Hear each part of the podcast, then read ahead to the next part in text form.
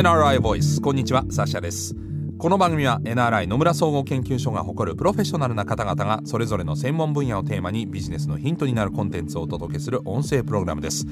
今回もお話を伺うのは金融 IT イノベーション事業本部エグゼクティブエコノミストの木内隆秀さんです。どうぞよろしくお願いします。よろしくお願いします。木内さんはドイツアメリカに赴任しての経済分析などエコノミストとしての職歴を重ねてまいりました2004年に野村証券に転籍しましてグローバルリサーチ体制下で日本経済予測を担当。2012年から5年間日本銀行政策委員会の審議委員を務めまして2017年7月から現在まで NRI 金融 IT イノベーション事業本部エグゼクティブエコノミストとしてご活躍中です。さあこのシリーズではポストコロナの成長戦略をテーマにお話を伺ってまいりました。最終回は木内さんどういったお話でしょうか？はい、えー、今回はですね、まあ、コロナを機化とする、まあ、成長戦略の推進といったテーマでお話をしたいと思います。NRI Voice. NRI Voice. えー、それでは最終回も木内さんどうぞよろしくお願いいたします。よろしくお願いします、えー、これまで振り返っていきますと、まあ、1回目に、えー、ポストコロナの成長戦略における最重要課題これはまあ中長期で見ると、えー、成長力の向上と労働生産性の向上であると、えー、そこからまあ短期も含めて第2回第3回はですね経済対策のポイントとして国債に頼らない財源確保の重要性っていうのもあるんだというところも伺ってまいりました。えー、最終回の今回はですねその今後の展望コロナを機化とするですね、えー、成長戦略の推進なんですけれども1回目の、えー、岸田政権の経済政策の話もありましたけれども法人税優遇などの方針は成長戦略としてはまあ厳しいというお話もありましたよね。うん、はいですね。あのまあ、今こう、税制改正でいわゆる賃金を上げた企業に対してですね、はい、まあ、税優遇をするまあ、これ実は2013年の安倍政権の時からある政策なんですけども、えー、まあ、それを強化しようということでですね、はい、いわゆる税控除の比率をもっと引き上げるなどがこう検討されているわけですが。はい果たして企業がそれで賃上げをするんだろうかっていうふうには思いますよね。あの確かに目先ではその制度を使えばですねあの、まあ、税金を節約することはできるんですけども、はい、ただ、まあ、賃金特にこう基本給などはですね、はい、いわゆる固定費になっていくわけで、まあ一旦上げるとなかなかもう下げにくい日本ではですねそうですねいうことがありますし、えまあ、いろんなこうフリンチベネフィットの計算のベースにもなっていくので。あの将来にこうどんどんこう市場が広がっていくっていう成長期待があればですね、まあ、賃金ももっと上げていこうってことになるんですけども、はい、まあ、そういう期待がない中でですねなかなかこう賃金はまあ企業は上げないと思うんですね。で税優遇っていうのはまさに一瞬っていうか一時的なベネフィットっていうことになるわけですね、はい、企業はやっぱりもっとですね中長期の視点で経営とか賃金政策を考えるので、はい。おそらくこう政府が考えているですね税優遇をしたらもっと賃金が上がるっていうのは、まあ、うまくいかないと、まあ、いうふうにます。で、まあ、それ以外に春闘に働きかけてとい。う、はいまあ、ややアメとムチ的な政策で賃上げをしようとしているわけですが私はやっぱりうまくいかないと思いますね、まあ、仮にこう一瞬賃金上がったとするとそれは企業の収益を悪化させるということなので、はい、まあ、その分設備投資を減らしたら、まあ、生産性がもっと落ちてしまうということにもなります。ですからあの賃金に直接働きかける政策というのはやっぱりうまくいかなくてですねあの企業が自然に賃金を上げるような環境を作り上げるっていうのが政府の役割だと思うんですね。うん、あの飴と鞭で無理やり引き出すんではなくですねあの北風と太陽の偶話っていうのがありますが、はい、あのどうやってこうコートを脱がせようかって時にですね非常に強い風を吹かしてもなかなか脱げないわけですがあったかい太陽を照らせばですね、まあ、自然とこうコートを脱ぐっていうですね、はい。えー、いうようにやはりこう北風ではなくてやっぱり太陽政策が重要だと、そうするとですね、まあ、企業の成長期待を高めていくと、はいまあ、いうことが結果的にはやっぱり賃上げにもですね、まあ、つながってくるので政府としてはそこに重点を置いた政策をですね、まあ、する必要があるだろうというふうに思います。そうすると太陽政策具体的にどんなものがありますかね？えーと、やはり成長期待を高めるってなるとですね人口の問題はやっぱり避けて通れないと思うんですね。あのあんまり日本では最近あまり人口対策って言われなくなったんですけども、うん、別にこう人口が増え始めてるわけではなくてですねずっと問題は続いてるわけですね。はい。でもこうえー、2021年の、えー、10月の衆議院選挙でもですね人口対策っていうのはほぼ論点にならなかったとそうでしたね、まあ、いうことですが、えー、それはやはりよろしくなくてですね出生率を高めていくようなですね、はい。まあ、いった政策をすればあのちょっと時間はかかりますけども将来働く人が増えていくあるいは消費者が増えてくるという期待につながるので、まあ、企業の成長期待が高まれば投資も増やしていくと。であの人口が増えてもこう働き手とかですね消費者としてこう影響力が出てくるまで時間がかかるっていう見方もあるんですけども、はい、でも企業はやはり長期の視点で経営を考えているわけですから、はい、確実にそうなると思えばですね、うん、今の時点でもう投資を増やしたり、雇用を増やしたり賃金を上げたりするわけですから、うん、成長戦略の効果をこう前倒してですねそれを発揮することもできると。ですから重要なのは人口を増やすような政策として非常にこう信頼性の高いものを打ち出せるかどうかですね、高いものを打ち出すことによって、まあ、企業の成長期待を高めていくと。やっぱりこれはあの重要だと思いますね。まあ、あとあのインバウンド、まあ、これについては多分両論があるので、はい、インバウンド上に偏りすぎた経営をしたことの問題っていうのも指摘する人もまあ確かにい。るわけですね、コロナで、ええ、あの一気にこうインバウンド需要なくなっちゃったわけですから、はい、ただやはりこう外の経済外の人の力を借りるというのはもう日本にとってやっぱり重要なんだと思いますね。まあ、輸出を増やすのはもちろんなんですけども、はい、あるいはまあ人を受け入れるっていう働き手を受け入れるっていうのもまあ選択肢としてはあるんですが、はい、働き手はではないけど物を買ってくれる人を受け入れるっていうですねインバウンド需要っていうのはまあ非常に重要で。それがずっと続くもんだと思えばですね、はい、企業は投資も増やすし、成長期待も高めると、まあ、いうことだと思います。でまあ、コロナ問題の前だとその特定の国からの、まあ、観光客に偏ったためはやっぱあると思うんですね、すね。中国、韓国と。台湾ですね、はい、はい、なので、まあ、できるだけこうそこは分散化するっていうことでいろんな国からですね将来にわたって来てくれると、まあ、いうような、えー、戦略をもう一度立て直す必要があるんじゃないかなと思います。まあ、そうするとその成長期待のですね、まあ、向上に、えー、つながっていく。ですからやはり人口と他の国の力にこう頼ってですね、力を利用して日本経済を立て直すという、まあ、そういうような発想が重要かなと思います。はい。あとその、まあ、コロナを経験して働き方やまあ生活の仕方も随分と変わった部分ももしくは変わらざるを得なかった部分もあるんですけどこれをまあいいきっかけにしてチャンスとして、えー、何かさらにできることってあるんでしょうか、ね、あのやっぱりそういった発想は重要だと思いますね。まあ、コロナの問題が続いているから今コロナ対策だけをやるっていうことではなくてですね、まあ、逆にこうコロナっていう逆風をまあ生かす逆手にとってですね、はい、まあ、経済の活性化につなげていくという発想はまあ非常に重要だと思います。でいくつかあるんですけど一つはやっぱりデジタル分野だと思いますね。はい、あの今こうリモートワークとか、まあ、あるいはワーケーションなどが広がってってですね、ええ、まあ、その中でこういろんなデジタルの需要もまあ強まってきてます。はい、で2021年10月にはまあデジタル庁もですね発足したんですが、はい、あの当面の役割としてはまあ行政のデジタル化が役割なんで、はい、まあ、それももちろん重要なんですけども、やはり民間のデジタル化の推進っていうのはまあ、重要なんですね。ですからそれはまさにコロナでデジタルの需要が強まっているというのは、まさにですね狙い目だと思いますね。で岸田政権も、まあ、従来からですね、まあ、デジタル田園都市国家構想を掲げてまして、まあ、郊外地方にですね、まあ、5G の普及を広めていくと、まあ、こういうのもまあ重要だと思います。あとこうデジタル化の一つの分野としてですねあのキャッシュレスっていうのもあると思うんですね。はいえ。ーまあ、日本はキャッシュレスがすごく遅れた国なんですけども、はい、コロナの問題をきっかけにですねやっぱり現金を使うことのリスクもみんな考え始めてですね、はい、キャッシュレスを選ぶ傾向がですねかなり強まってき、ね。えー、てます。ええ、であの別にそれだけで日本経済が復活するわけではないんですけども、うん、まあ、キャッシュレス化っていうのはいわゆる効率化を高める部分がありまして、はい、例えばアメリカの研究だとですね、まあ、現金を使わないとですねあの GDP の1.2%ぐらいあのプラスの効果があるっていう、まあ、研究結果もありまして、えー、それはやはり効率化が高まるとかですね、うん、あるいは現金を使わないことによって雑税とかですね、はい、まあ、非税行為がなくなる分、うん。真面目に税金を払っている人の、はい、まあそうですね。税金を減らすのかあるいは税収が増えるのかと、うんうん、まあ、いうことでこのあの経済にプラスの効果もですねやっぱりあると、まあ、いうことなのであのあるいはお金の支払いっていう分野のデジタル化っていうのはですね、まあ、いろんなデジタルのなんですかねこう入り口になるゲートウェイになるっていう部分があって、はい、お金の支払いをデジタル化することによっていろんなデジタルの商品を買うようになってかですね、はい、まあ、ネットショッピングもそうですし、うん、まあ、動画とかですね、はい、まあ、そういう入り口になってくるっていうことで日本人がやっぱり遅れてるこ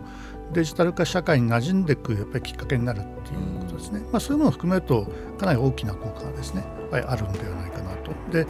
その時にこう、まあ、民間のデジタル通貨も決済もかなり広まってはきてるんですけども、はい、まあ、信頼性の問題もあって必ずしも全ての人が使ってるわけではないので例えばまあ中央銀行がですねデジタル通貨を自ら発行すると、うん、まあ、いうことになった時にはもしかしたら安心して多くの人がそれを使うスマホ決済のような形で使うと、まあ、いうことも考えられますので、まあ、経済の効率化えー、あるいはまあ消費者のこう利便性という観点からするとですね、まあ、中央銀行がデジタル通貨を発行するというのも一つのアイデアだと思いますし、うん、あの岸田政権はそのデジタル円構想っていうのをですね、まあ、掲げているのでここもやはりもっと議論を深めていく必要があるのかなと思います。うん、まあ、なんかあのえー、実際に調査結果でも結果出てるみたいですけど僕も感覚的に言うとなんかあのキャッシュレスの方がお金使う感じはしますね、うん、実際になんかそっちの方がっていうこう調査結果もあるみたいですけどね。あそうですか。感覚的にやっぱり、まあ、合理的に考えれば、まあ、同じはずなんですけど、まあ、もしかしたらそういうことなのかもしれないですね。えー、まあ、手元にあるとこう札とコインの感覚がなくなるからその札を切り崩すよりもどんどんその使ってしまうっていうそうですか。こう、えー、アメリカ人がクレジットカードでいっぱいお金を使ってしまうとはい、近いかもしれないですね。そうですね。なんか1万円だとその崩すまでなんとなく使わないけれどもそれがあのデジタルになると あの1万円も5000円の間の差がないから、はい、ああの使ってしまうんじゃないかっていう。それが小さい額だけど人が集まると結構大きいっていうそういうなんか調査もあるみたいですけど、えー、それ面白いですね、えー、なのでまあ意外とまあ、キャッシュレスそういった効果もあるのかななんて期待はしちゃいますけれども改めてその、まあ、コロナを機化とする成長戦略、えー、どういったものなのか改めておさらいしていただけますか、はい、今言いました、まあ、デジタル化も含めて、まあ、3つあるのかなと思ってまして、はい、まあ、デジタル化、えーと、キャッシュレスも含めたデジタル化、まあ、これもコロナが逆風であるのをこう逆手にとって、はい、むしろ進めやすいっていうことだと思います。えー、でもう一つ重要なのは、まあ、東京一極集中の是正ですね、やっぱり東京に人が、企業が集中していることの弊害がやっぱり近年高まってきててですね、はい、こう私の分析でも、えー、東京都のですね、ええ、生産効率はかなり落ちてきていると、はい、まあ、いうことになってます。つまりあるとこまではですね東京にいろんなものが集中することによって日本経済全体の効率が高まった時期もあったと思うんですが、まあ、便利ですよね近くにいるとね、ただまあ集約することの弊害のが出てきてですね、例えば出生率の低下などは東京が全国の出生率の低下をまあ、リードしてしまっているっていう面があります。これももしかしたらやっぱり人が集まりすぎということの弊害かもしれないので、まあ、そういったことを是正することによって、まあ、経済の効率を高め生産性を高めるという意味で言うと、一極集中の是正っていうのはまあ重要なんだと思うんですね。それはすでに東京への流入はだいぶペースが落ちてきてますし、はい、一部の人はやっぱり郊外に家を求めると、うん、あるいは企業もですね郊外に本社を移すっていう動きもまあ出てきて、えー、います。うん、でさらに政府がですねまあ、省庁の地方移転、これ、長年の課題でなかなか進んでなかったんですけども、はい、まあ、これを進めていくことによって、まあ、企業とかも移りやすくなってくると、はい、まあ、大学も重要ですね、大学もこうキャンパスを移していくと、はい。えー、いうことで、まあ、地方にこう今まであんまり活用されてなかったいろんな土地とか交通インフラとかですね人材とかをまあ活用することによって日本全体のですね生産性を高めると。これはコロナの問題がある時の方が進みやすいと思いますので、はい、これについてはまあ岸田政権も掲げているんですけどもやっぱりぜひ早く進めてほしいというふうには思います。今チャンスですよね。確かにね、はい、リモートワークがこう導入された、はえー、今のうちにっていう感じですけどね。そうですね。3つ目は何でしょうか？3つ目はですねあの、まあ、サービス業あるいは中小企業の構造改革なのかなと、はい、実はまあ、菅前政権はですね中小企業改革と掲げていたんですがほぼ何もせずに終わってしまったんですけども、はい、やっぱりこれ重要だと思うんですね。というのは例えば日本の製造業、まあ、特に化学産業などは国際的な競争力が高いというふうにされてますが、まあ、すでにこう国際競争力が高い産業で生産性を上げるよりはですね、生産性の低いところをこう、はい、まあ、変えてですね生産性を上げる方が全体のこう生産性の押し上げにはまあ有効なんだと思うんですね、はい、そうすると一番生産性が低いのはどこかっていうとやはりサービス業のところですね、えー、まあ、小売卸売、えー、といった流通あるいはあの宿泊業飲食業と。でまさにこれはコロナで打撃を受けた、まあ、企業ということです。で今はそういった産業をちょっと支えなくちゃいけない局面だと思いますがいずれはですねそういった産業の中で顧客が戻ってこない企業はですね別の業態にこう打って出ると、まあ、いうことも必要ですし日本人の所得自体は落ちてないのであの消費の使い道が変わってるわけですね、はい、旅行外食行かない分高級マンションを買ったり高級自動車を買ったりと、はい、ですから新しく生まれてる需要があるわけですから、まあ、そこにこう企業とか働く人が移っていくっていうのがですね、まあ、重要。これが実はうまくいってないんで世界的に言うと今インフレが起こっているっていうことだと思うんですね、はい、一時的に供給不足になってですね。で、まあ、こうこう迅速に進めていくっていうのが、まあ、あの実は重要になってくると思いますし企業自体も自らですねそういう、まあ、努力をしなくちゃいけないってことなんですがその過程で、まあ、生産性の低かった業種でですね生産性が上がればですね全体の生産性をこうかなり押し上げるということが、まあ、可能になってくるので、ですからやっぱりこう流通宿泊飲食などではですね、まあ、そこの構造改革を進めていくとえー、いうことでこれはコロナでダメージを受けてる今だからこそですね、まあ、いろんな思い切った改革もできるんだろうと思うんですね。うん、ですからそこはまさにコロナを逆手に取った、まあ、コロナをですね機化とする成長戦略構造改革にもなってくるんじゃないかなと、まあ、いうふうに思います。産業構造の変化が、まあ、あの当然ながら、えー、コロナ後に向けてはですね当然ながら、まあ、これはあのどの時代でも必要なわけで、はい、えー、それをしなければいつかまあ置いていかれるわけで具体的な対策としては今おっしゃっていただいた以外にも何かその産業構造の変化のために必要なことってありますか？あの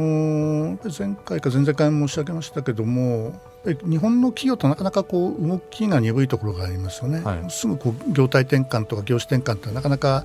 しにくいところがあります、はい、働く人もですねやっぱり同じ会社にずっと働くっていうですね、うん、まあ、流動性が低い部分もあるんですが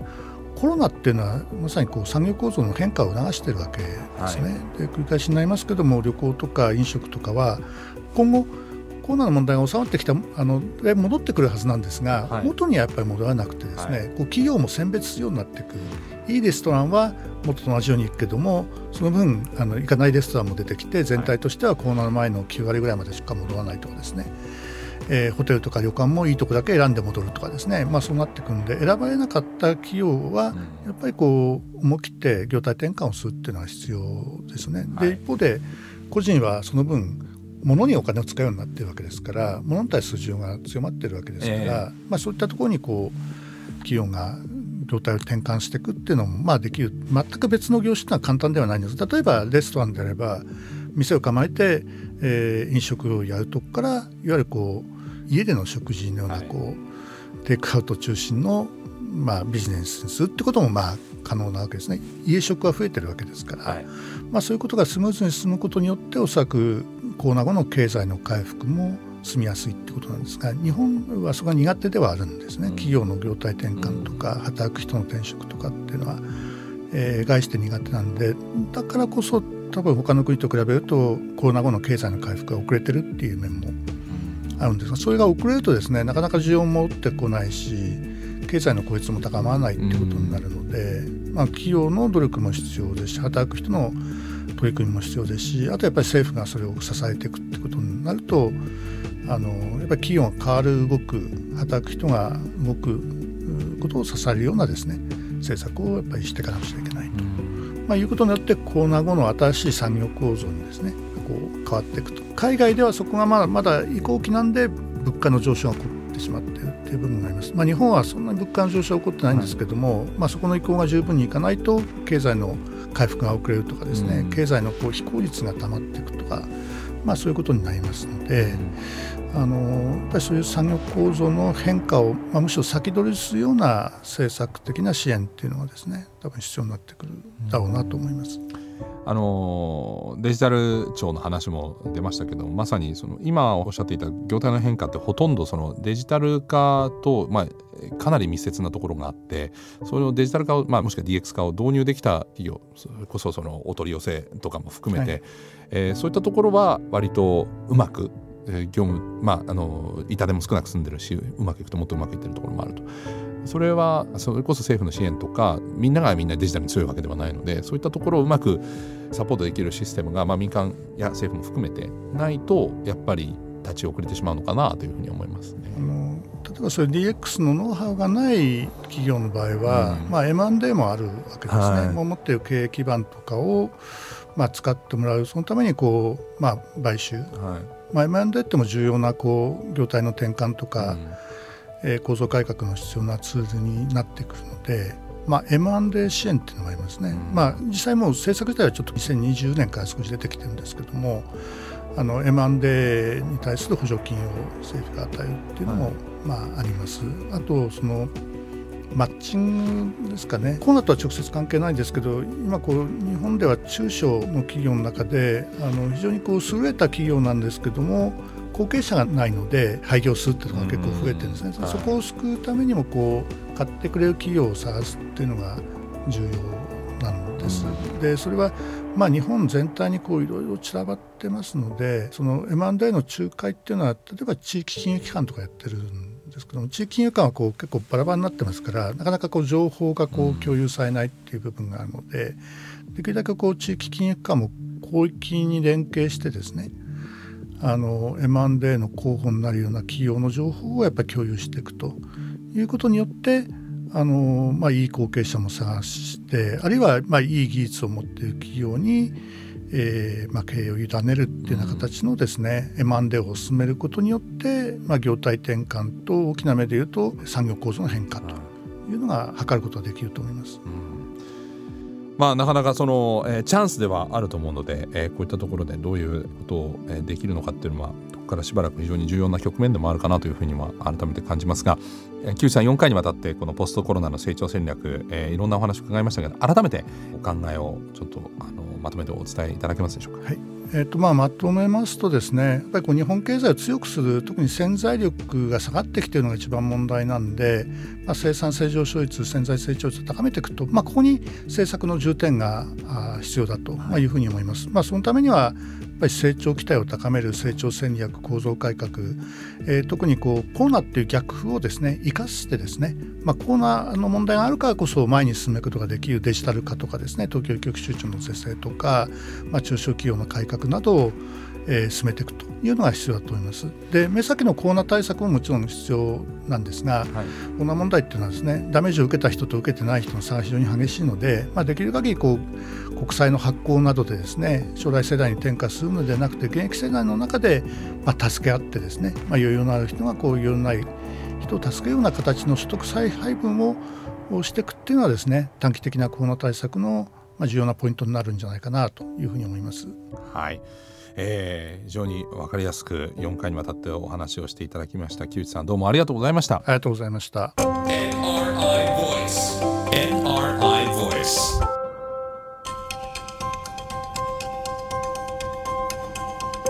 サシャナビゲートでお送りしてきました NRI Voice えー、今回は木内隆秀さんにですね。ポストコロナの成長戦略を伺いましたけれども本当にこう短期的なところと中長期、えー、2つの大きな視点がありましたけれども大変な時期ではありますけれども、えー、大きくこれから先変われるチャンスでもあるということでどう捉えるか、えー、その辺はあの気持ちの問題も含めてですね、えー、どう向き合っていくかということがすごく重要なのかなというふうに、えー、感じました。この番組はアップルや Google などのポッドキャストのほか NRI のウェブサイト内からもお聞きいただけます。NRI ボイスで検索してチェックしてください。え、このシリーズでは全4回木内隆秀さんにお話を伺いました。ではまたお会いしましょう。ナビゲーターはサシャでした。